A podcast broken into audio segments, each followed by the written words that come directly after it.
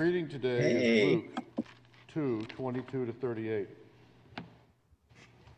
When the time came for their purification according to the law of Moses, they brought him up to Jerusalem to present him to the Lord. As it is written in the law of the Lord, every firstborn male shall be designated as holy to the Lord. And they offered a sacrifice according to what is stated in the law of the Lord a pair of turtle doves or two young pigeons. Now there was a man in Jerusalem whose name was Simeon. This man was righteous and devout, looking forward to the consolation of Israel, and the Holy Spirit rested on him. It had been revealed to him by the Holy Spirit that he would not see death before he had seen the Lord's Messiah. Guided by the Spirit, Simeon came into the temple, and when the parents brought in the child, Jesus, to do for him what was customary under the law, Simeon took him in his arms and praised God, saying, Master, you now you are dismissing your servant in peace, according to your word. For my eyes have seen your salvation, which you have prepared in the presence of all peoples, a light for revelation to the Gentiles and for the glory to your people Israel. And the child's father and mother were amazed at what was being said about him. Then Simeon blessed them and said to his mother Mary, This child is destined for the falling and the rising of many in Israel, and to be a sign that will be opposed, so that the inner thoughts of many will be revealed, and a sword will pierce your own soul too. There was also a prophet, Anna, the daughter of Phanuel of the tribe of Asher. She was of great age, having lived with her husband seven years after her marriage. Then, as a widow to the age of 84, she never left the temple, but worshiped there with fasting and prayer day and night. At that moment, she came and began to praise God and to speak about the child to all who were looking for the redemption of Jerusalem. The word of God for the people of God.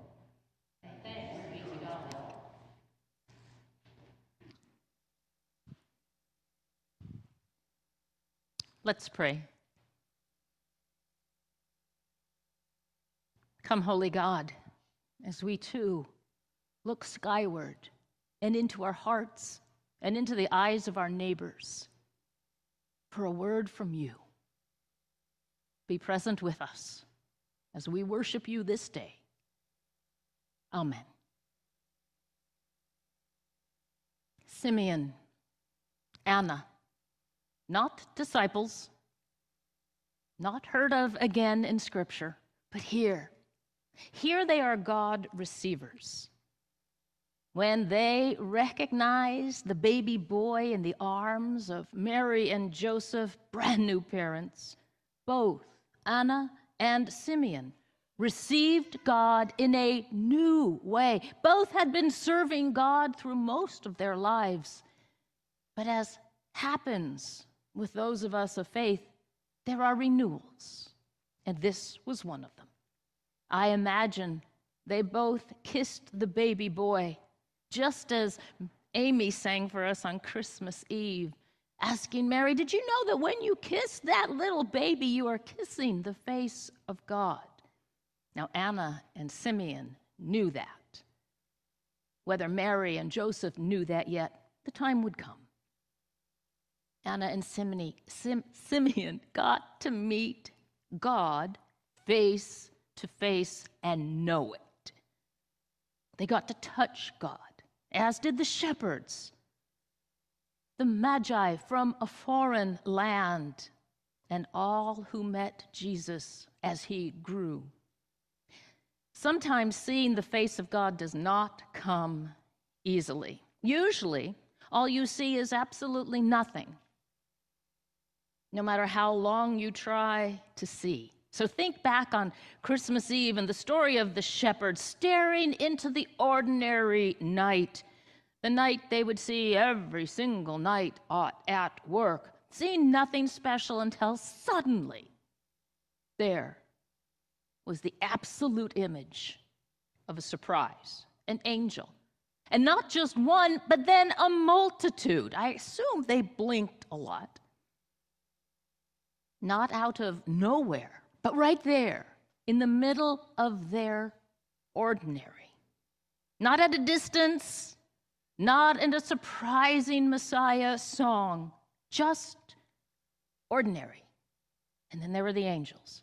And here are Simeon and Anna at temple, which is their daily life, ordinary, and who walks in the door but God? We could take these examples the shepherds, the, the magi, the innkeeper, uh, Simeon and Anna, and say, well, these are the exceptions to the rule, but I take the stance these are the explanation of the rule.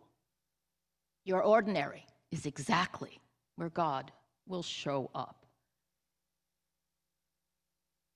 For some, the startling of God's presence is what they want.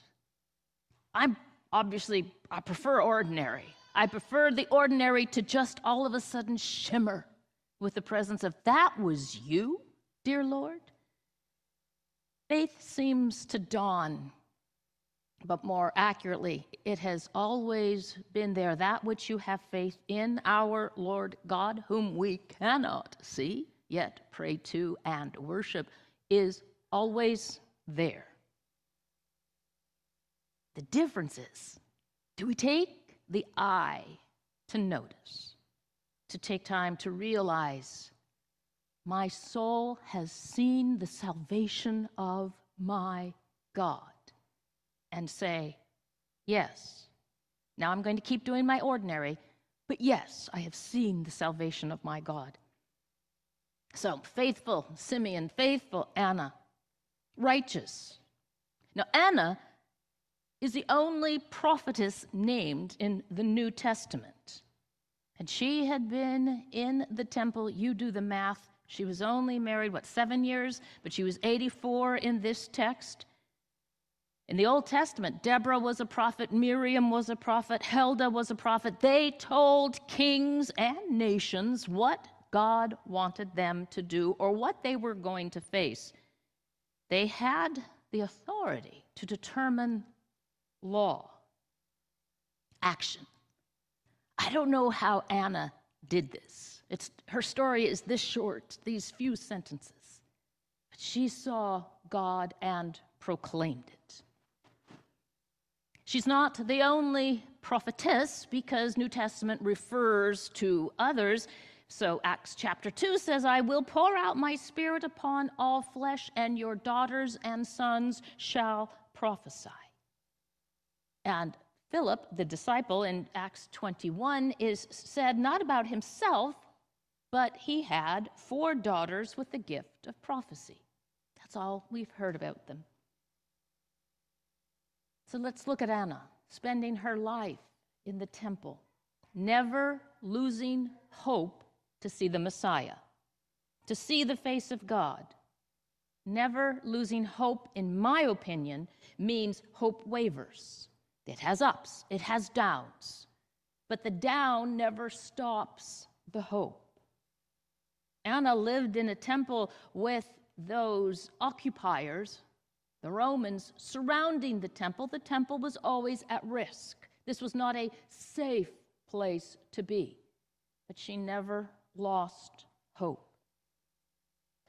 Simeon was not coincidentally in the temple that day, the day that Mary and Joseph presented their newborn child, Jesus, per law. God, it was not a coincidence because God does not do coincidences. Instead, this story of Simeon is the image of God's presence already there, dawning on his mind. Right there in front of him, right there in front of us. Simeon was not such a special man that he could be blessed to see the salvation of God at hand. He was, like everybody else, ordinary. A normal person who lived to do the work of God. He lived each day with his eyes wide open for God's surprises, full of hope for God's surprises. Now, probably he wanted those occupiers out of Jerusalem, but who didn't at the time, except for the Romans? Now, his response is captured in the image of artist Ron de Concini. I'm not sure I'm saying his name correctly.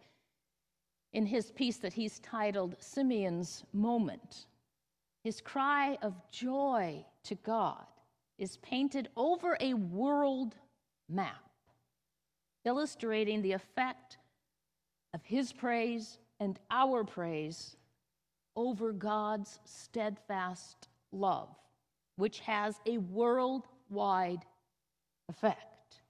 It leads to reforms. It leads to breaking of chains, loosening of bonds, freedom to be who God has created you to be. When was the last time when you sang or prayed that you looked like this painting of Simeon? There's a challenge for you. Now, Simeon's prayer has become known as, uh, again, my Latin is rather horrible, Nunc Dimittis. The church picked Simeon's praise as a liturgical practice, usually in the evening or for compline prayer. The lines of Simeon's proclamations are from Isaiah and Psalm 97.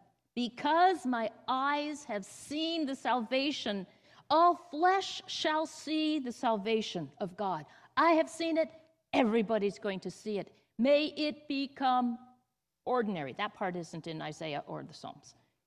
These words have become the final prayer of the day, reflecting upon how we have seen God at work this day. So, as you nod off to sleep this evening, may you ponder, my eyes have seen the salvation of God. As you pray for those who also need to see God's presence and peace in their life. Anna and Simeon stand at the ready to notice. And one of the reasons we come to worship on Sunday uh, is I know you want to sing with Jonathan and with Elliot, but it's also we're supposed to just take a moment to remember the holy that isn't just here, it's in our ordinary. Then Simeon adds the one phrase we don't like to say. He looks at Mary. His hope is not thwarted when he looks at Mary and tells her the obvious. There will be resistance to the presence of God, and you are going to really feel it. Here is God. You're going to feel this, Mary. But in this case, we are all Mary. We feel the resistance to faith the resistance to God among us. It would cause great pain to Jesus, obviously, to his parents, to his followers, and that tension is still alive today. As we look and try to name those who are resisting God and in the process miss God entirely because we are not the ones who determine who sees God. I love to land, to, to stay here in the joy of this moment. But my joy in this moment was interrupted by Gwendolyn Brooks's The People of the Book. Have you read it? Gwendolyn Brooks, The People of the Book? Oh, I challenge you. I thought it was going to be really easy. And then, praise God, Pat Irish said, I doubt that will be easy. Keep going.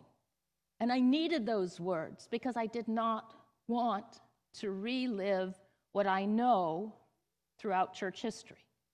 That resistance became violent on all sides. So I took Friday and I thought, you know what? I can't walk into Sunday's joy with Simeon and Anna without finishing this book. So I just sat down. I took three hours. I finished it. The book is about an historic event the saving of the Sarajevo Haggadah. And this happened in the early 90s when the bombing of Sarajevo began. This is a Jewish book, The Haggadah is the liturgy for the Seder meal. This one was, oh, let me do my math. How many centuries? Five centuries old? Gloriously illustrated. And a Muslim walked into the library where it was held and removed it because the library was being bombed and wanted to preserve it. And it was preserved. Gwendolyn Brooks, genius that she is, took that real history and developed a story of probability, not history, probability, around the people who created this particular book, hence the title People of the Book. The illustrations, the text. And it celebrates the fact that the book is probably multi ethnic Muslim, Christian, Jewish in composition. And these three dominant faiths celebrating God preserved a book of one faith. So there was a time, oh, I need to find my, this one, I'm not sure what language, I believe this is Spanish, when the Christians, the Jews, and the Muslims worked in a coexistence, uh, convivencia, and it wasn't just one time, there were multiple times. And this is what Brooks highlights the times of coexistence between the three, these three dominant forms of worshiping God, and the times when these three attacked each other. And each one took a lead. There was no one that led more than the other, a coexistence historical periods of where respectful peace among diversity was acknowledged and held exist. And this is what Brooks wanted to show. And then they break. The question is when that peace breaks, are you the aggressor? Are you the victim? Are you the one that will hope when, for the time when differences will once again coexist. Now, I know I want things my way. Pretty sure that's true. Just try to come and change my dinner menu when I'm the cook. I want things my way. But you know what? Somebody else might want something their way, and that happens. Can we still hold to our way while respecting their way? Gwendolyn Brooks, she has this marvelous line that I want. Oh, yes. She has one of her characters say over this Sarajevo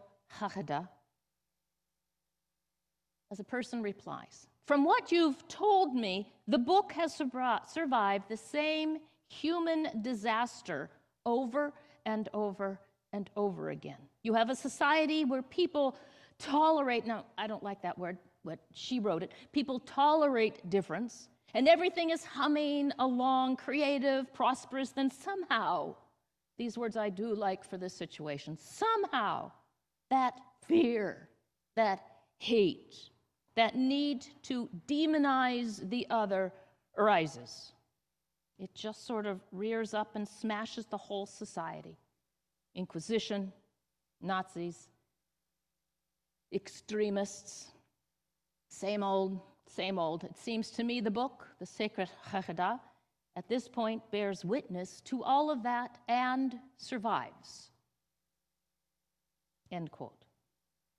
In my opinion, this is what Simeon and Anna saw as they greeted Jesus, and then Simeon's line to Mary. Excitement, caution. Can we be inclusive in seeing God if somebody else would see God differently? Can we be inclusive in accepting those who do not think like we do or think that we are correct? That's a hard line. So I will leave you with the poem prayer that Kelly said to you earlier with that first line. Blessed are you who will turn your face up to the sky, who open your arms to feel the wind, and who notice all the things we should notice. Blessed are you who are fluent in wonder and familiar with awe. Amen.